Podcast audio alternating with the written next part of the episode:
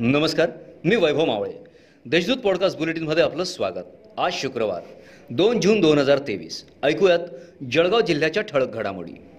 Helmet परिधान करून दरोडेखोरांनी जळगावातील स्टेट बँकेच्या शाखेत दरोडा टाकला. गुरुवारी झालेल्या दरोड्याच्या घटनेत दरोडेखोरांनी मॅनेजरवर चाकूने वार करीत त्याला गंभीर जखमी केले असून हा दरोडा भरदिवसा झाला असल्याने दरोडेखोरांना पकडण्याचे आव्हान आता पोलिसांसमोर उभं ठाकलं आहे दरोडेखोरांनी जळगावच्या बँकेतील दरोड्यात निंबोल पॅटर्न वापरल्याची चर्चा पोलीस दलात सुरू होती. गेल्या वर्षी कापसाला तेरा हजार रुपये भाव होता.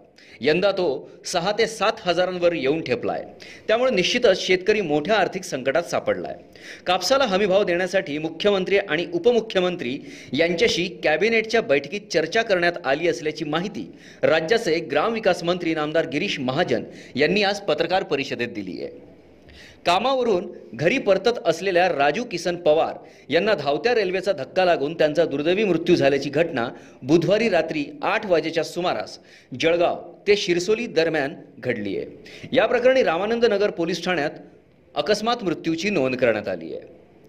तस्करीच्या उद्देशाने रेल्वेतून घेऊन जाणाऱ्या बिहारमधील एकोणतीस मुलांची समतोल व सुरक्षा दल आणि लोहमार्गाच्या पोलिसांनी सुटका केली आहे.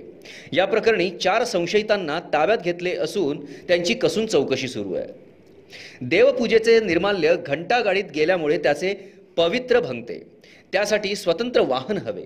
ही पंडित प्रदीप मिश्रा यांची संकल्पना उराशी बाळगून तरुण कुढापा मंडळाच्या कार्यकर्त्यांनी स्वतंत्र निर्माल्य संकलन वाहन सुरू केलं आहे त्याचे उद्घाटन बुधवारी मान्यवरांच्या हस्ते भगवान महादेवाची महाआरती करून करण्यात आले. या होत्या आजच्या ठळक घडामोडी. आता वेळ झाली येथेच थांबण्याची. भेटूया पुढील पॉडकास्ट बुलेटिन प्रसारणात. तोपर्यंत संक्षिप्त बातम्या आणि ताज्या घडामोडींसाठी देशदूत डॉट कॉम या संकेतस्थळाला भेट द्या. धन्यवाद.